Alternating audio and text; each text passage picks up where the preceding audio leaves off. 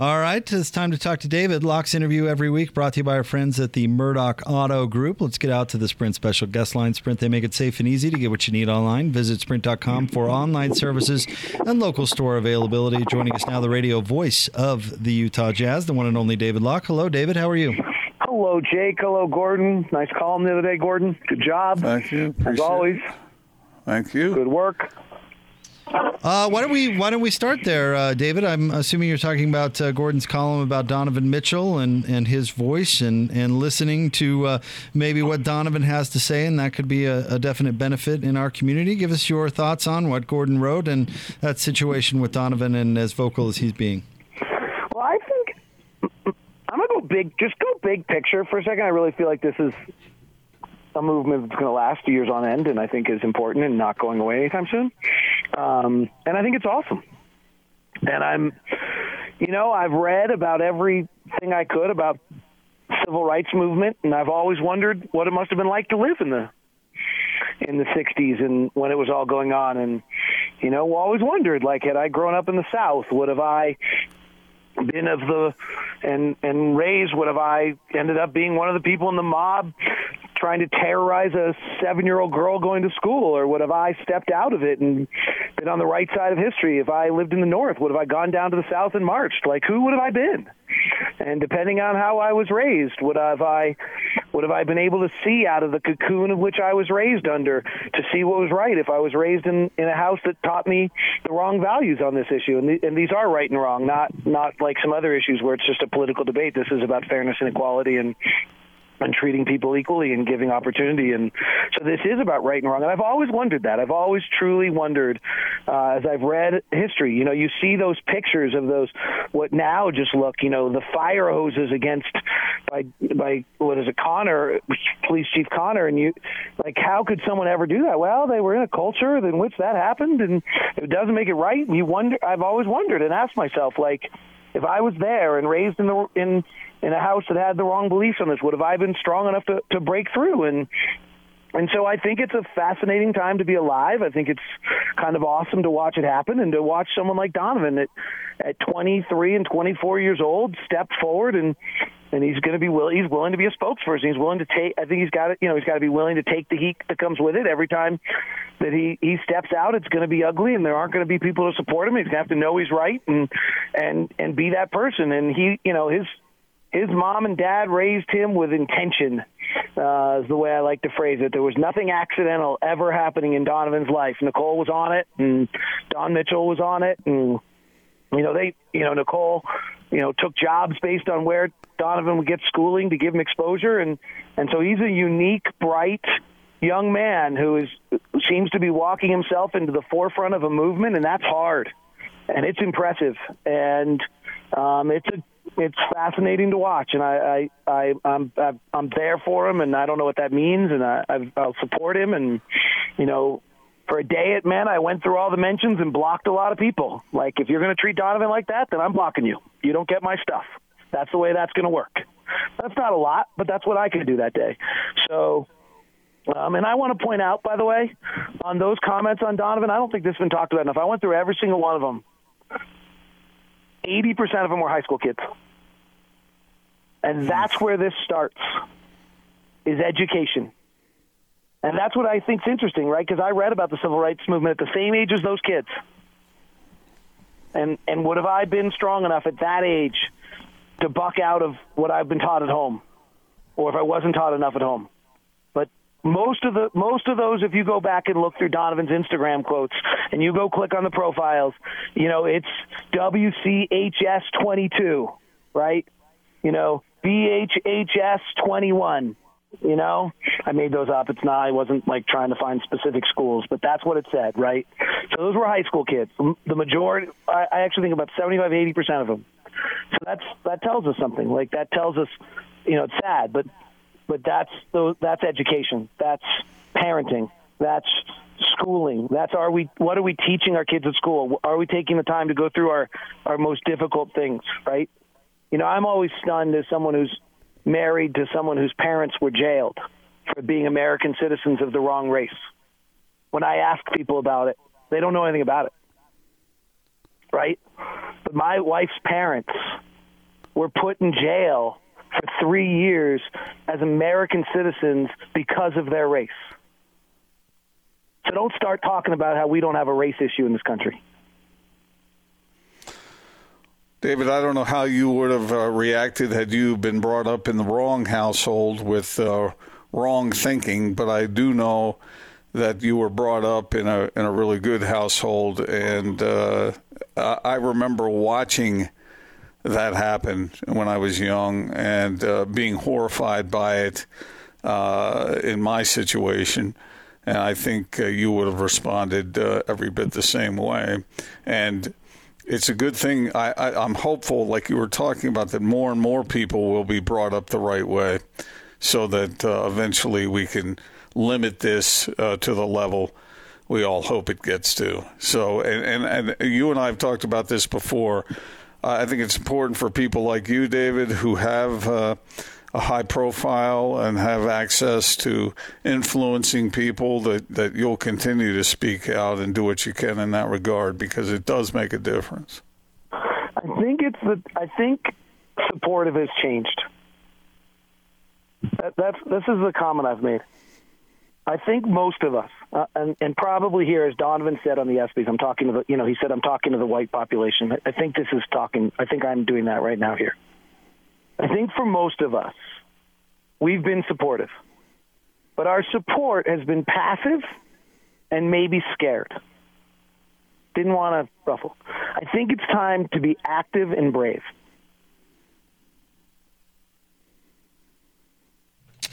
David Locke with us, 97.5 and 1280 The Zone. Uh, how much you know, of this message do you think we're going to see in the Orlando bubble? You know, I've heard rumors about, uh, you know, maybe on jerseys or on a court, or, you know, I imagine this is going to be pretty top of mind for a lot of those players and will be top of mind for the whole event. I mean, if I was LeBron and I was Donovan and I was Dame Lillard and I was James Harden, I would tell my corporate sponsors, we're not doing anything unless it's part of the message is Black Lives Matters. Like I'm not doing anything. If you, if you want me as your spokesperson, that's part of the message. Like every message on every commercial has been about COVID for the last three months, right? Like everyone, like every mm-hmm. company, most every company has had some. Like our world change, right? So the, your marketing message changes. Like that would be. So from the TV standpoint, I would certainly be doing that if I was uh, one of these athletes. Um, and then I think, you know, the NBA has to show a tremendous amount of support. Uh, whether that's Black Lives Matters is on the floor, whether that, I don't know what that is.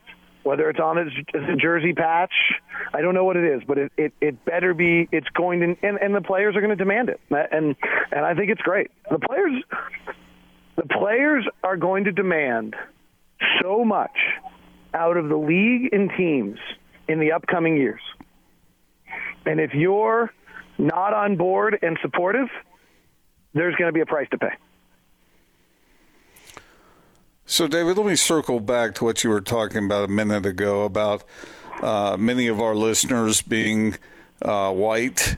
Uh, what suggestions do you have if if somebody wants to follow their heart and make a difference?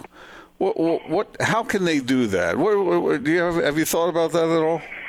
I don't know the answer on that, and I think that's what's been hardest for people. I mean, I think the first word that everyone's using is listen, right?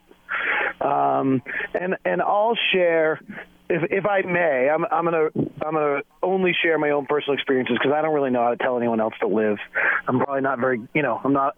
But th- so we, uh, uh and this was just an eye opener for me recently. I thought this was a this was a good ex- example. I'm gonna probably, you know, I'm I'm gonna show my own ignorance here a little bit, and I think maybe that's it. Listen, and be willing to concede that it's not a personal attack on you. I think that that would be my two things. One, it's not an attack on you.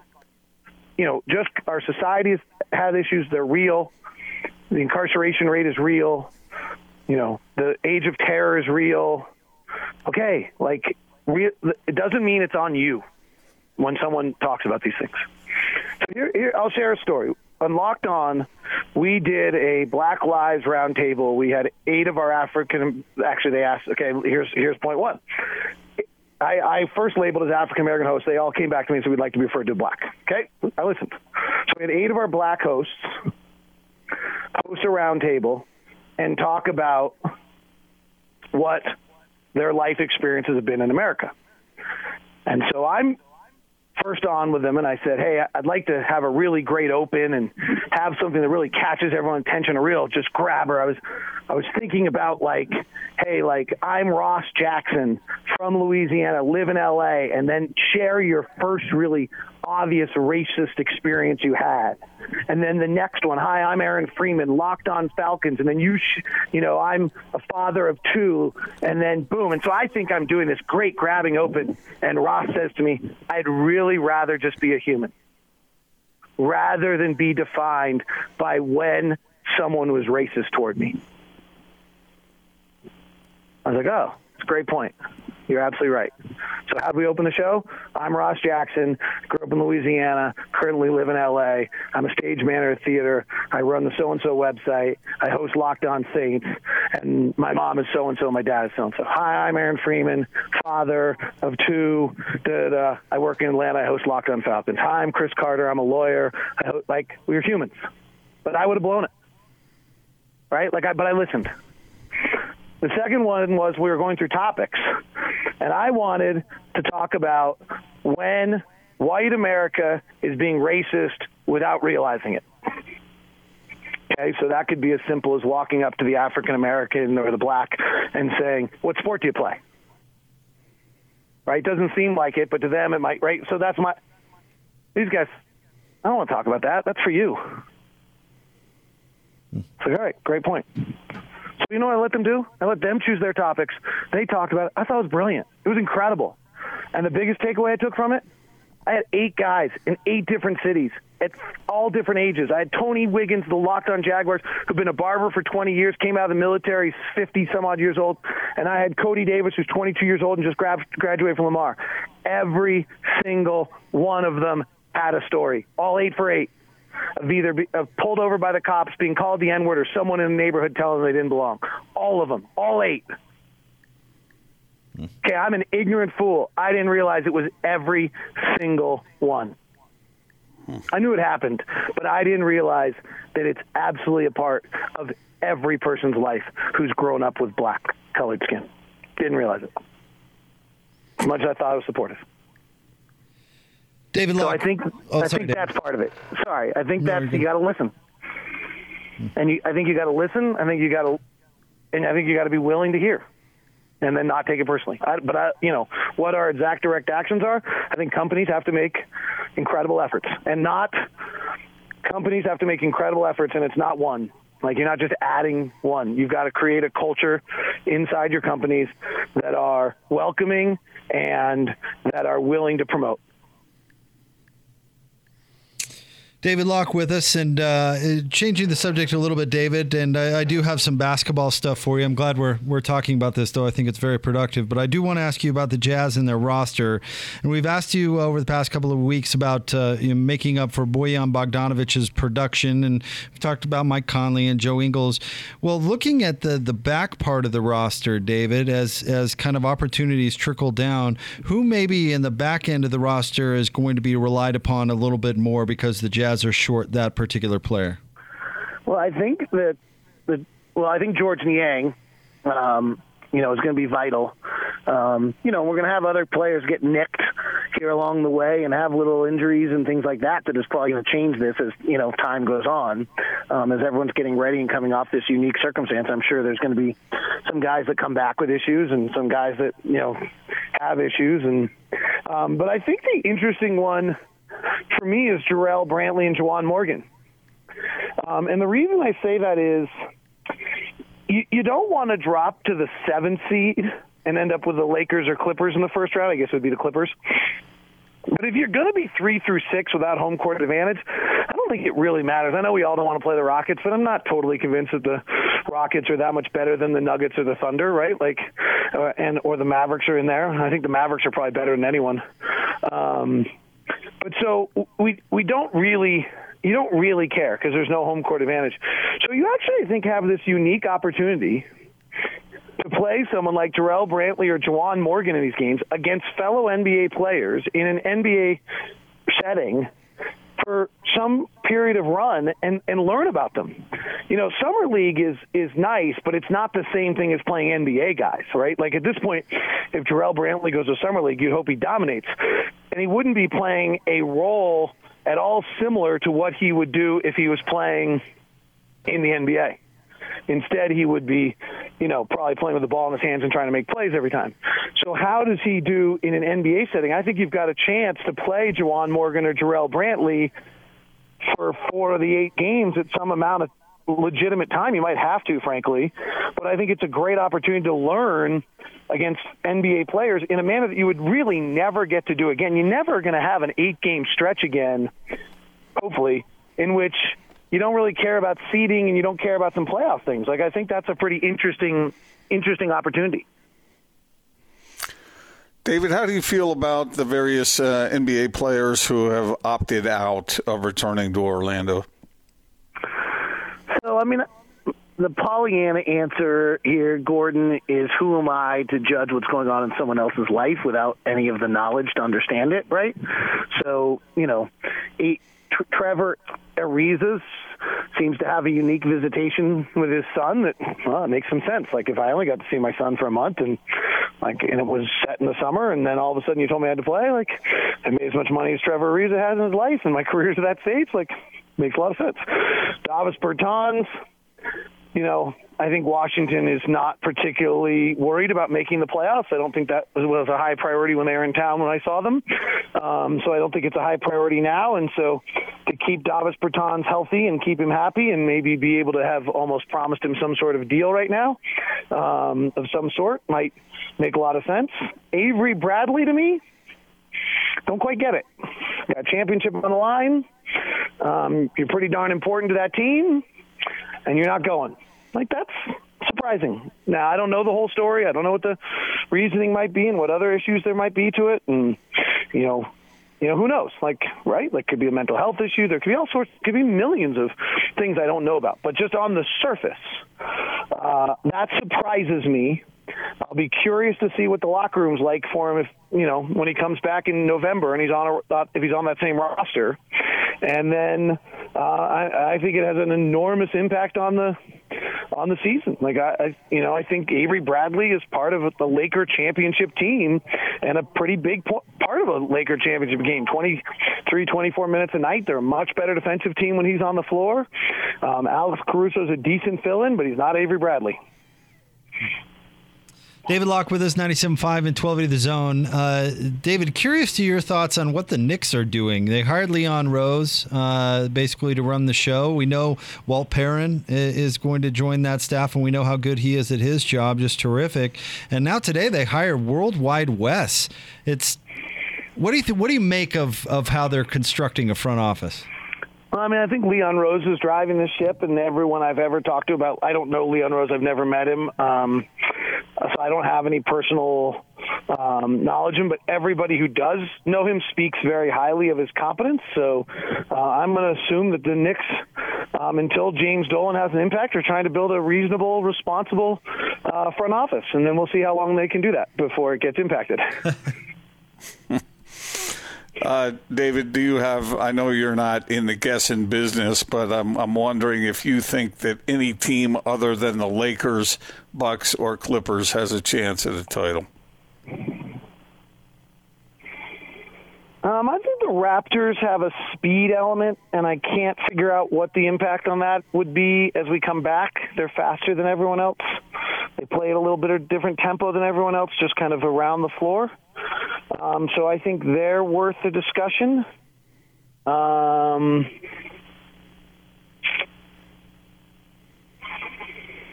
I mean, I'm not still quite. I mean, I, when the Rockets went small, I thought they could make a little bit of a run because I liked for their numbers what they were doing, but I don't know that that's going to hold. Um, so, you know, I'm not like I know Denver had all the hype around them and all that, and they were talking a big game. I'm not sure I'm buying in. Um, am I forgetting? You know, so Philadelphia and Boston are the next two, right? That you'd be mentioning. you know, we saw Boston recently and beat them, so it's hard to feel like they're on that level quite yet. I don't think they quite have the maturity in the team for that. Um, Philadelphia has been just, they're not right. They don't, it's not put together right. Philadelphia is one that's interesting to me. They clearly didn't gel. It's all sorts of stories about them not getting along. Like when they come back, does it make it worse?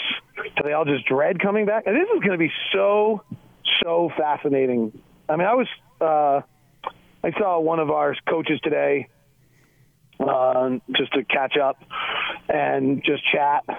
Uh, miss the, you know miss these guys a lot, and uh, just the concept of of life in Orlando, and and when you really really start to think about it, you know, no escapism. No, no conversation that's not basketball. Nobody involved in your life that's not basketball. Um, you know, Jake, you like to go out to a bar every now and then, right? Occasionally, yes. Right, like you're like I, I, like somehow when we like talk about an NBA player going to a bar, it sounds like it, like it has an aura to it, right? Right. It's like, so nefarious. people- yeah. Like right, right, right. So my point is, I'm not trying to pick on you, but like 28 year old guys like to go to a bar every now and then, have a few drinks, tie one on a little bit, relax a little bit, get a break, right? Right. Like, I don't think you're doing that, right? Because you're supposed to be socially distanced, and there's no real. Like, so how are guys like getting their drink on? And I don't mean like getting drunk. I mean just like, like being a 25 year old kid, right? Right. Shuffleboard. right? Like, I mean, there's a bunch of layers to this. There's, you know, oh, what about the women? Like, okay, well, like that's probably part of the discussion here, right? Like, most of these guys aren't probably going 60, 90 days without very often, Right. right? Like, like I just like how is it going to work? It's just like when we talk about like this championship and who's the favorite and who's not. Like all of those conversations are being done out of what we've seen in a regular world, and you know, I mean, I think there's going to be mental health crisis for some of the players. Like if you can't get away and it starts to eat at you, like that really feels like a really bad script, doesn't it? Yep. It does. Uh, you know, this is this is a really good point. I mean, yeah. Are, is this going to manifest itself out on the court? So, like when we talk about these teams, and the, we just, and I don't even know what basketball is. I mean, I'm assuming it's still the same. It's 48 minutes and the same rules and the same players, but maybe not. Like, maybe there's going to be an entirely different style of game without fans and without and the. I gotta feel like I, I, I'm not saying it's going to be right or wrong, but the officiating is going to be different. I don't know how, but it. They're humans, so no crowd, quieter, being able to hear people more, being able to not be caught up in the in the crowd momentum has to impact officiating. Right? But I also think like so you used to go like this is a normal thing.